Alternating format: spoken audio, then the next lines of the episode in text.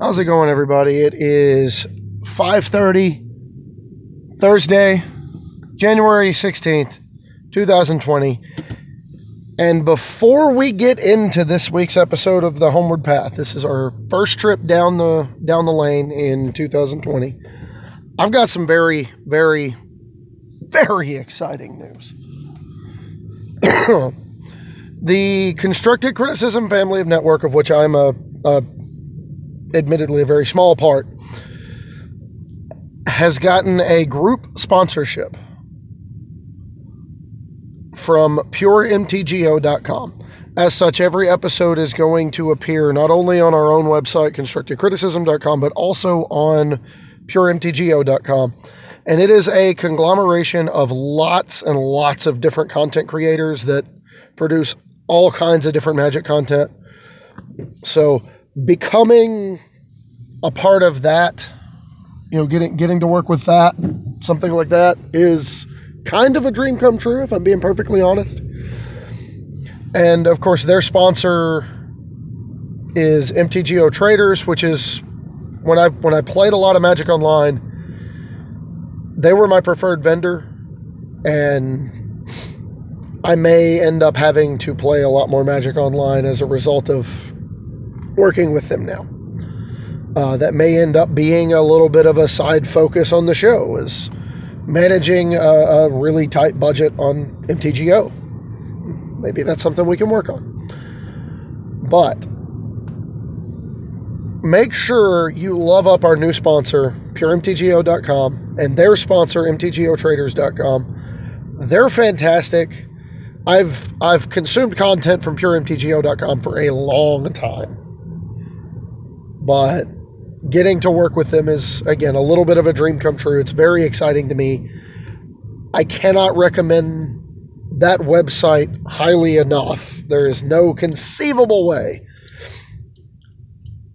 And then failing failing that at the very least, if you play a lot of Magic Online, it's not going to hurt you any to go to MTGO traders instead of going to your bots first. All right?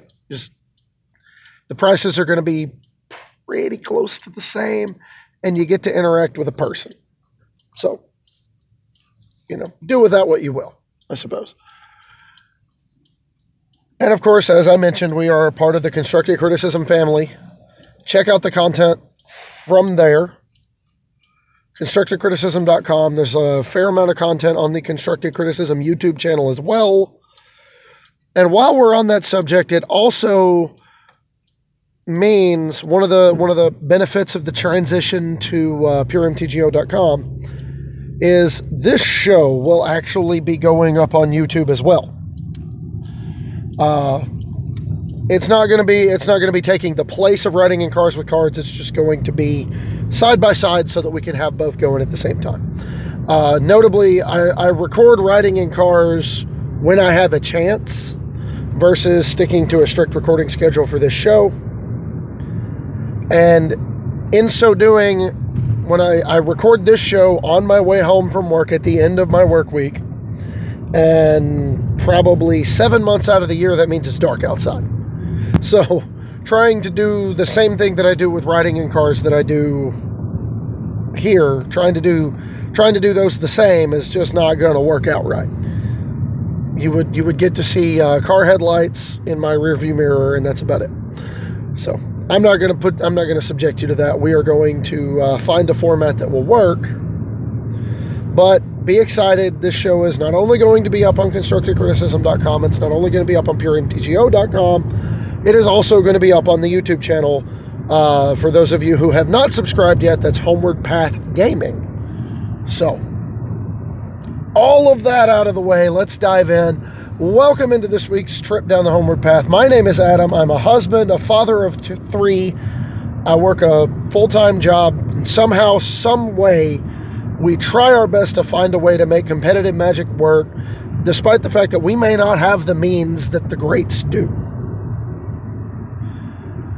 What are we talking about this week? Well, let's start things off in the fast lane. And the fast lane is my new segment where I'm just going to hit on a kind of broad general reaction to some of the news going on in the magic community. We go through this stuff fast so that we can get over in the other lane and slow down and talk about our main topic every week. This week's Fast Lane, I want to talk a little bit about the state of modern in the wake of the banning of Urza and Oko, not Urza, Oko, uh, and Mox Opal. It's basically all de- all bands that target the Urza deck, but you know, it is what it is. The Urza deck had become a problem, to say the least. Oko was already a problem. Everybody knows Oko's just Broco, and too strong and should not have been allowed to have been printed the way it was. That's neither here nor there. The bigger the bigger issue is uh, the the bigger ramification for modern, I guess, over the course of the history of the format, is the banning of Mox Opal and to a much, much, much, much, much lesser extent, Mycosynth Lattice. Mox Opal was at one of the cornerstones of Modern when Modern became a format. I remember beta testing for that. Affinity was one of the earliest decks that got built, and it has been around since. Like it was a deck in extended. It's just never not been a deck. Even if it wasn't a great deck, it's never not been like a playable deck. But the loss of Mox Opal might break the streak because one of the only one of the reasons Affinity was able to remain so powerful and so effective for so long was that thanks to you know being able to play a lot of cheap artifacts even after you know even without the entire set of artifact lands the ability to open turn one on Darksteel Citadel Springleaf Drum Mox Opal activate. That makes a difference.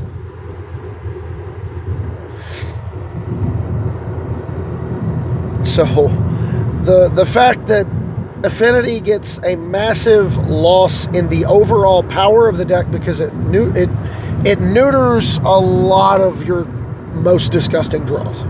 Losing Mox Opal neuters your most disgusting draws. That's true for Affinity.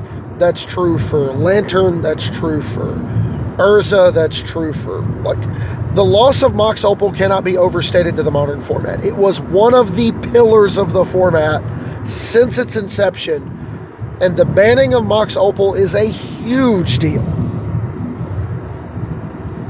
But it's one that's needed to happen for a while because every other the best way I like to use the best way to describe it is every other zero cost card that makes mana without the help of any other card is banned in this format. Chrome Mox is banned. I mean, what else is there to say? Mox Opal is really strong. The lone the lone exception obviously is Mox Amber. Uh, Mox Amber probably ends up slotting into the Urza deck in place of Opal. It's not nearly as good because it doesn't help you cast the Urza, but it does come online once you have the Urza. Uh, the the obvious caveat being it doesn't tap for any color, so it doesn't help you cast wicked bonkers off color cards. I understand that. That is understandably frustrating, and I feel for the people who have been negatively impacted financially by these bannings. As someone who has to play Magic on a shoestring budget as it is, I would be absolutely furious if I had just finally gone ahead and bit the bullet and invested in Mox Opal because it's been around forever. It feels like a card that I, that I can rely on. It feels like a card that's going to be there if I need it. And then it gets banned. You can mitigate that somewhat depending on what vendor you buy it from, but some of us don't have the luxury of choosing our vendor. Some of us have to choose our price point. And again, while I was not personally negatively negatively impacted by this banning, I feel for you that were.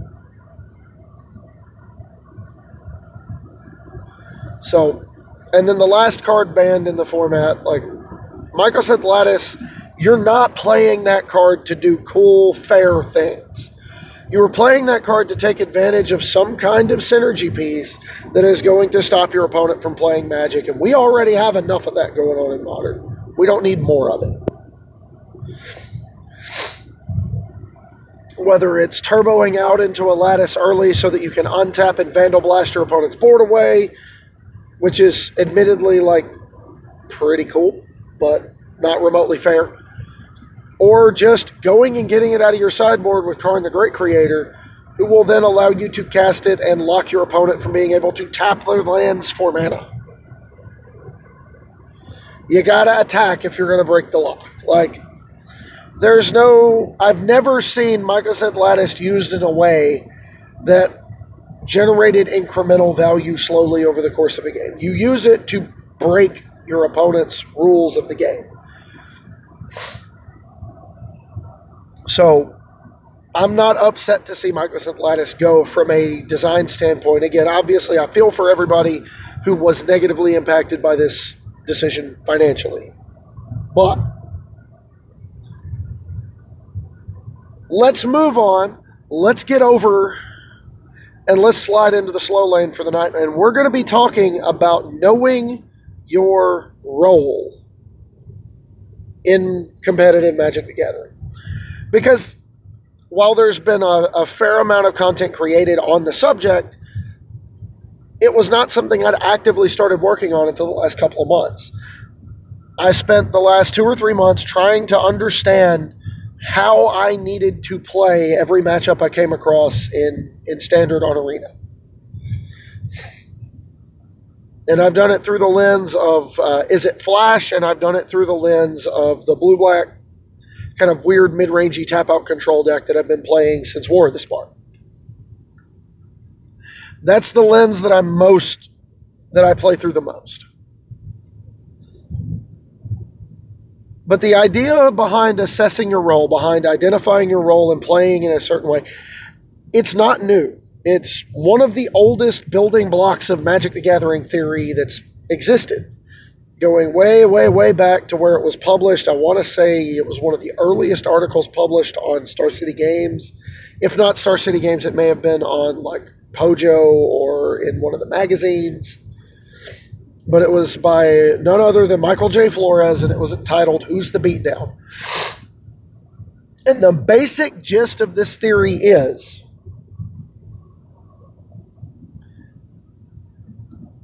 regardless of who's playing, someone has to be the aggressor and someone has to be the defender. And one of the easiest ways to identify wh- how you are going to play a given matchup is figuring out which one you need to be. And the Flores theory is kind of the, the Flores version of the theory from way back then is kind of layer one. It's level one of role assessment and Magic, which is to say, what does my deck do versus what does their deck do? Who's favor?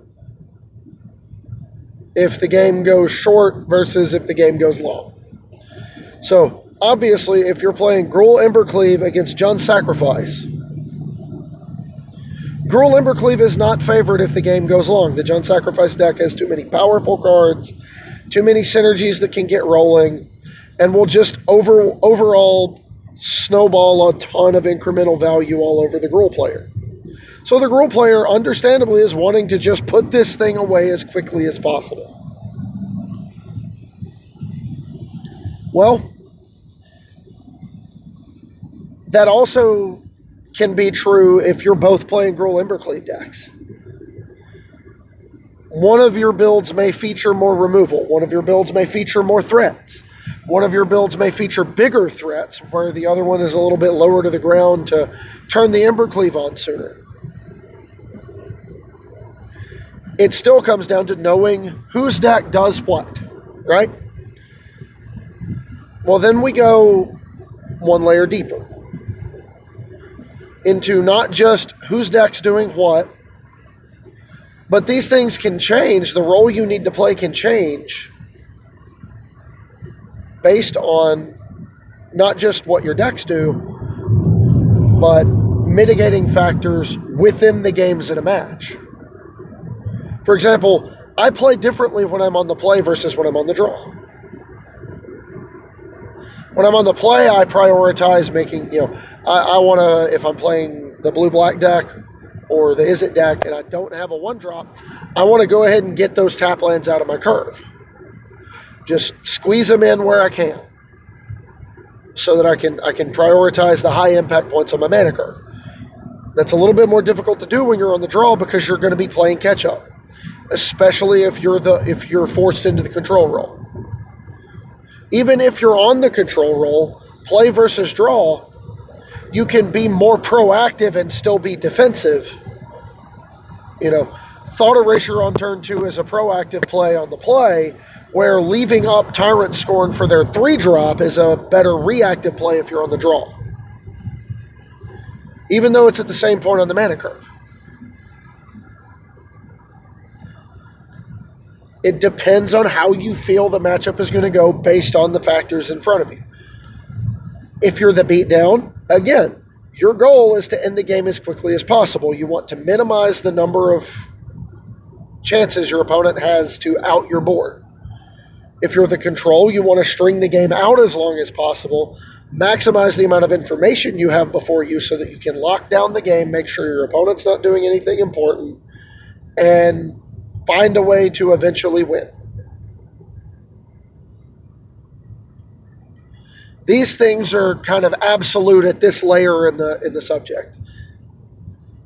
The other thing that takes into account if you're if you're on the draw in game 1 and you lose a long drawn out game to a proactive deck like to to a reactive deck like say Simic Flash, don't you want to curve down going into game two and just get under all those counter spells? Uh, Glogowski did this at the Mythic Championship when he was playing Jund Sacrifice against uh, Simic Flash, and he got demolished in game one, but then sideboarded in Lovestruck Beast in game two.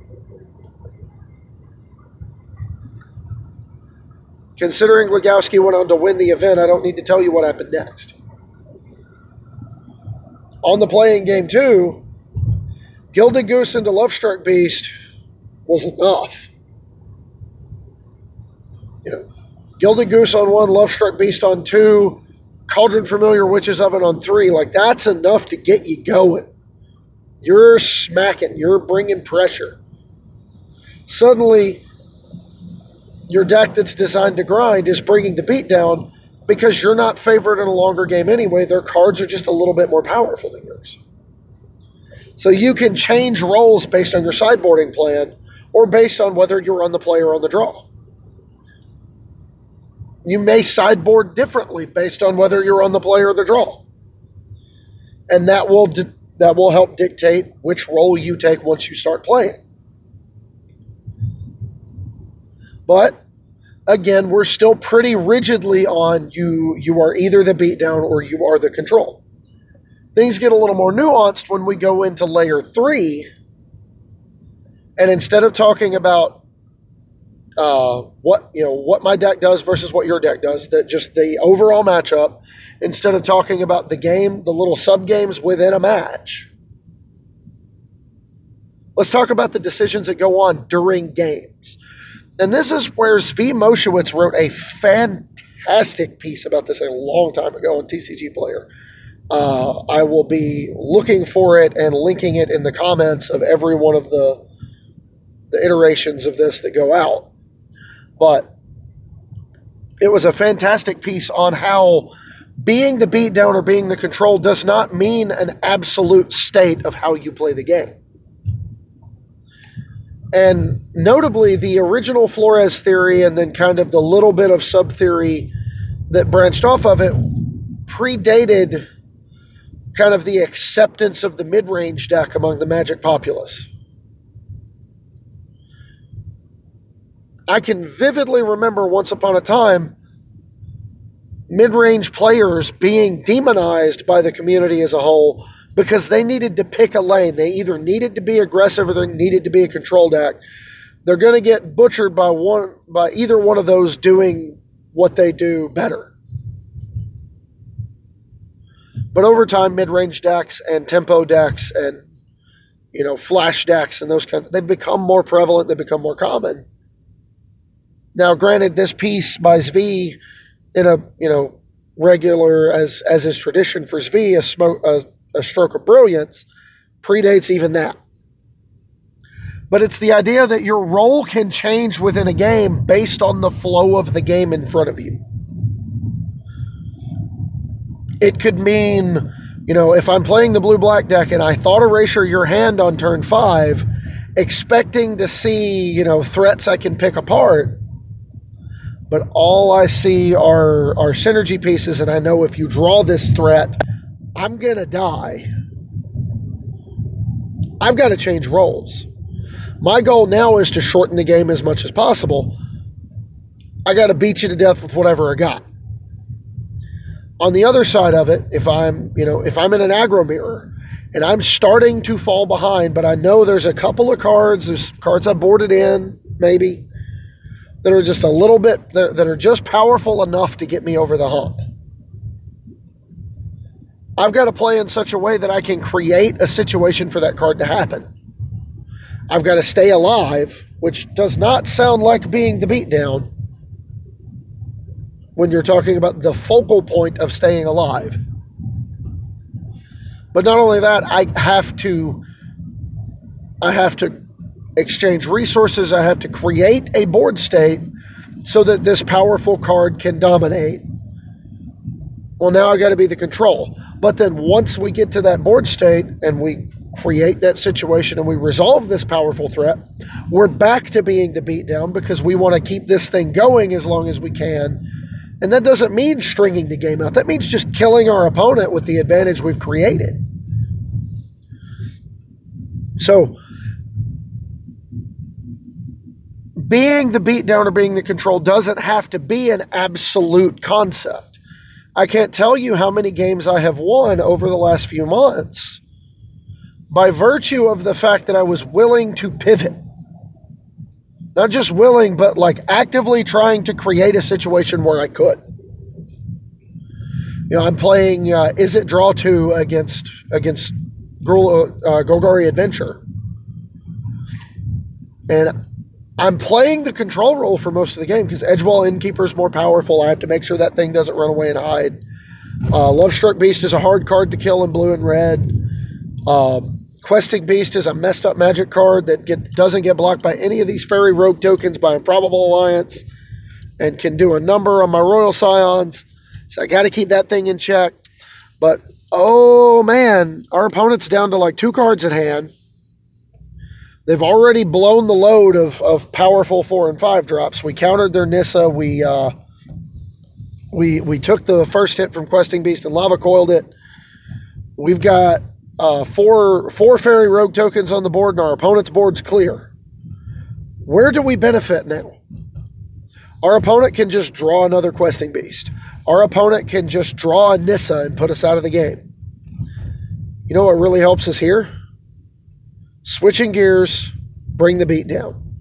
Let's go ahead and run this Irencrag Pyromancer out there and just start throwing throwing threes at your head. Let's put this thing away before they have a chance to crawl back into it. Because now that I've gotten ahead, they need to catch up. They're in the control position. They've got to they've got to tidy things up. They've got to mop things up. Even though early on in the game they were on the beat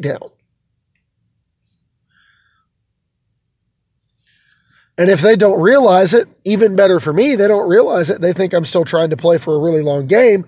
They play around things I don't have you know, whatever.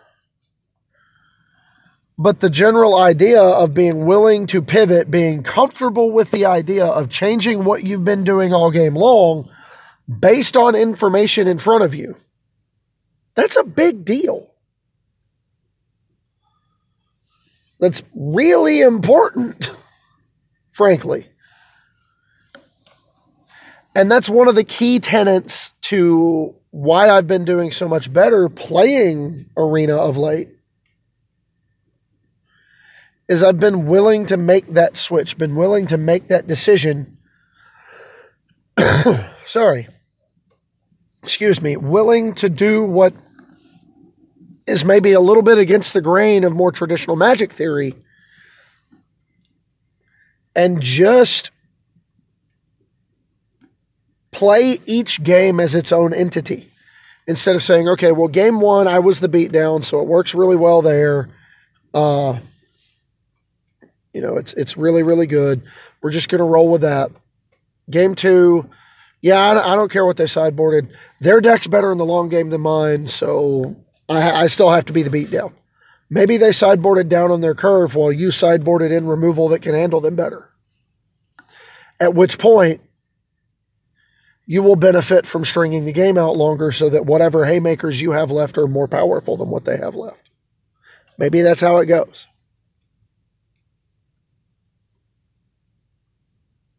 Be willing and open to the idea of being wrong about how games are going. Don't be rigid in in execution. And that's all I've got for this week, everybody. I hope you enjoyed it. Uh, we pulled into the driveway. We're waiting on the internet to pick up so I can do my last segment. But let's pull into the turn lane and talk about where you can find us. You can find me again. This show will now be available on constructivecriticism.com, puremtgo.com, and on YouTube. All three platforms. So check it out in all those places so that we know how much you love it. While you're at it, don't forget to check out the other content on puremtgo.com. It's great. Obviously, our sister, our, our, our, our companion programs on constructivecriticism.com itself. If you haven't been consuming this content, I don't know what you're doing with your life. And then while you're out perusing the web, if you like what I'm doing enough to support me in my endeavors to continue doing it, head over to patreon.com slash homewardpathmtg. This show and every piece of content I make is always going to be free. But if you want to have more of a direct hand in some of it, become a patron. Uh, if you're a patron of $1 or more, you get access to the Patron Pathfinders Discord where we discuss episode topics and uh, decks and all that. If you're a patron of $3 or more, your deck gets moved to the front of the line for riding in cars with cards.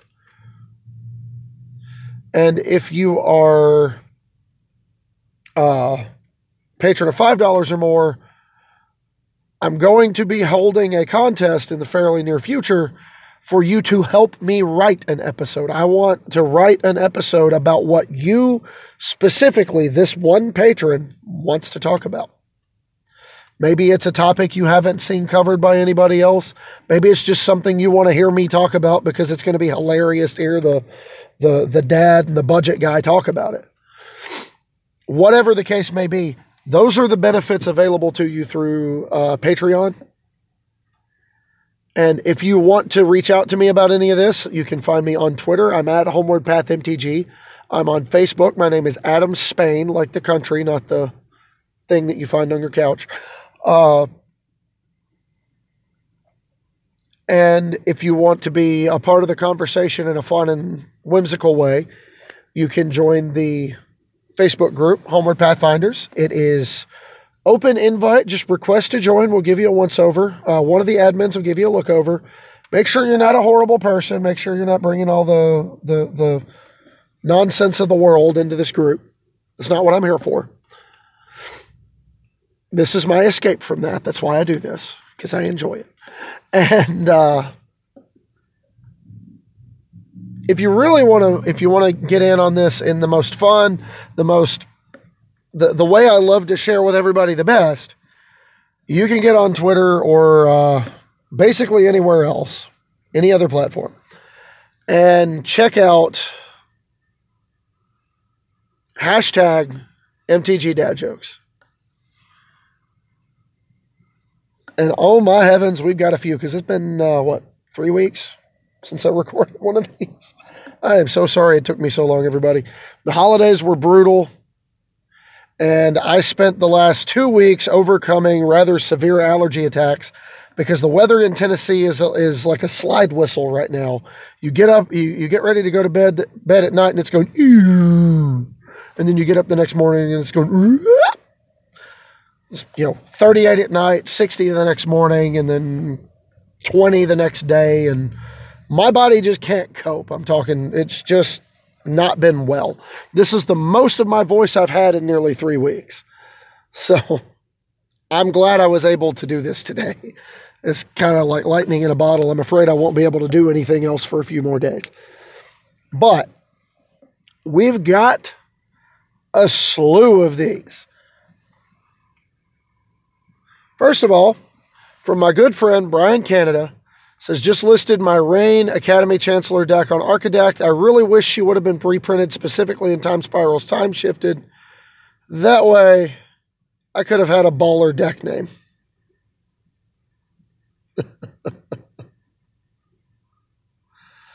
oh man. That's terrible. Um,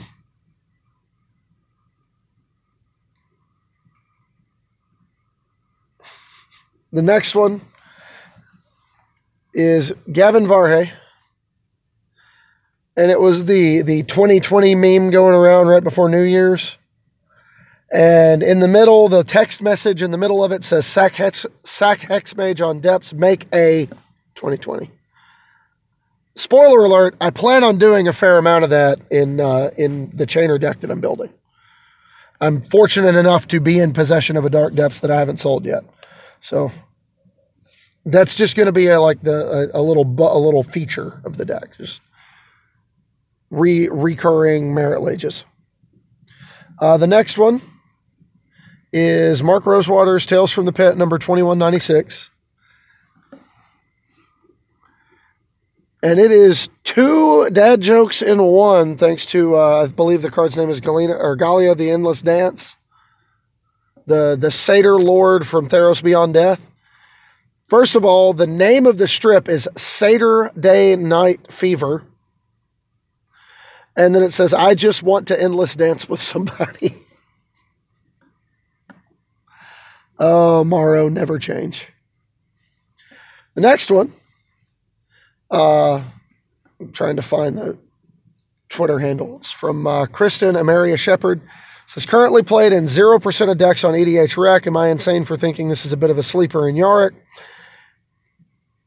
At worst, your creatures get in for damage. At best, you get a free recast. Seems legit if you have ways to pump the team. This process, this process has been a path of discovery. And the first thing that came to my mind is how good Path of Discovery is with this card. Uh, for those of you who don't know, the card in question is Cunning Evasion. When a creature you control becomes blocked, you may return it to its owner's hand. Path of Discovery says when a creature enters the battlefield under your control, that creature explores. So those two things seem like they would work really well hand in hand together. If you're, you know, if you have access to blue mana or uh, green mana in your deck that are playing ninjas, you know, pick up my ninja of the deep hours, attack again next turn, ninja it in, explore before you draw. Like that seems that seems reasonable. What a fun thing to do.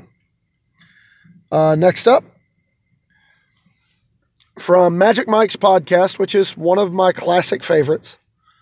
Says, We are live, Borin 20s, and it's uh, Nessian Boar. Oh my goodness, I've had so much fun with this joke.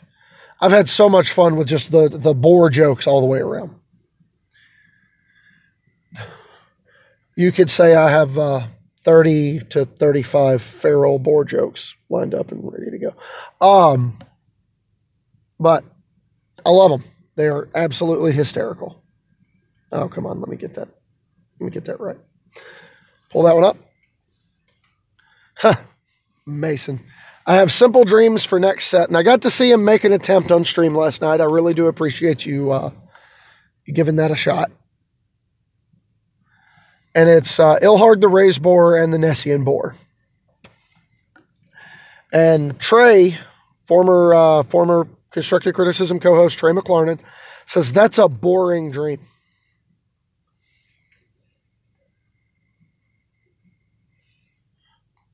And I said, and then you can, you know, have a Narset in play and completely live the dream.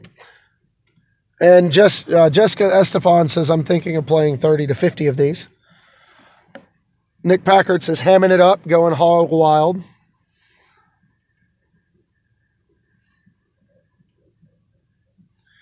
Bore Force One, Never Boring, Party Pigs.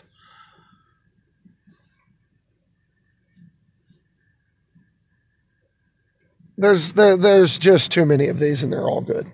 Uh, next up, walking. Uh, next up, Tales from the Pit, number twenty one ninety eight. Mark Rosewater. What's a Kraken's favorite thing to eat? Fish and chips. I understood that reference. oh, where is it? Where is it? There it is. And this one requires a little bit of storytelling. So, for the week of New Year's, we did a we did a little New Year's party that Tuesday night.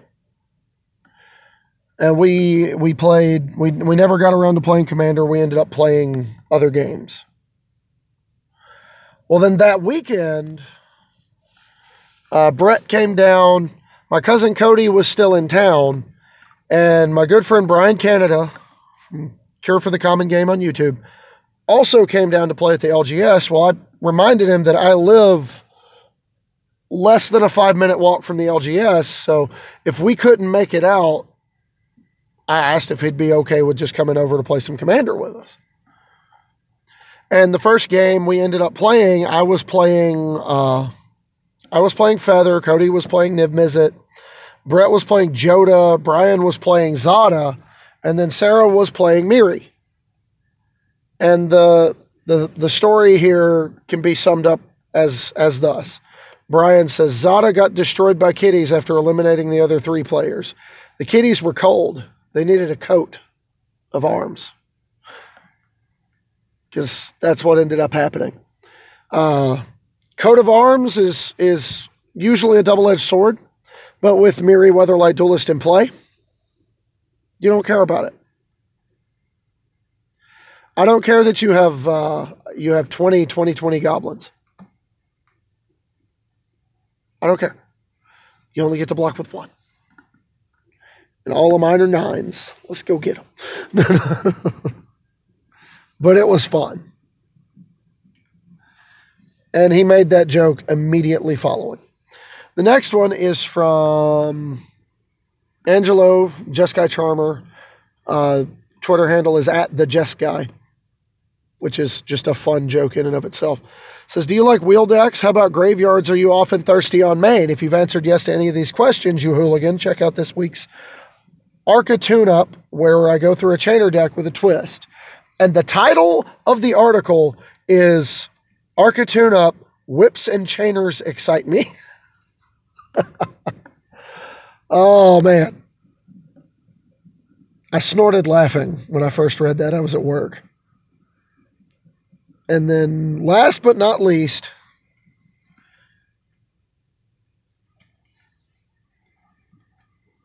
Brian. Brian Canada tagged me in another one from Gavin Verhey. And the image he's using is the classic age old giant spider alongside one of the playtest cards, which is Scaled Destruction. And it's choose one or more. You destroy all small creatures, medium creatures, or large creatures. A small creature has total power and toughness 4 or less, medium is 5 to 8, and large is 9 or more.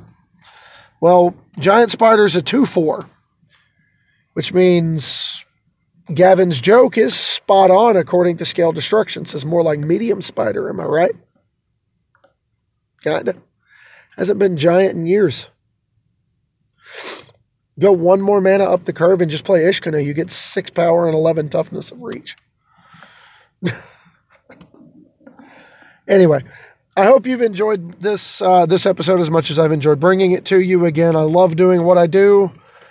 Uh, I do this because I enjoy it, not for any other any other bit of it whatsoever. I love being able to discuss magic with people, maybe bring some new ideas, new building blocks to them. And especially from a budget perspective, one of the easiest ways to save money is to get better at the game because it means you can win with more decks. It means you can win with le- access to less decks. It can me- it means you can win with worse cards.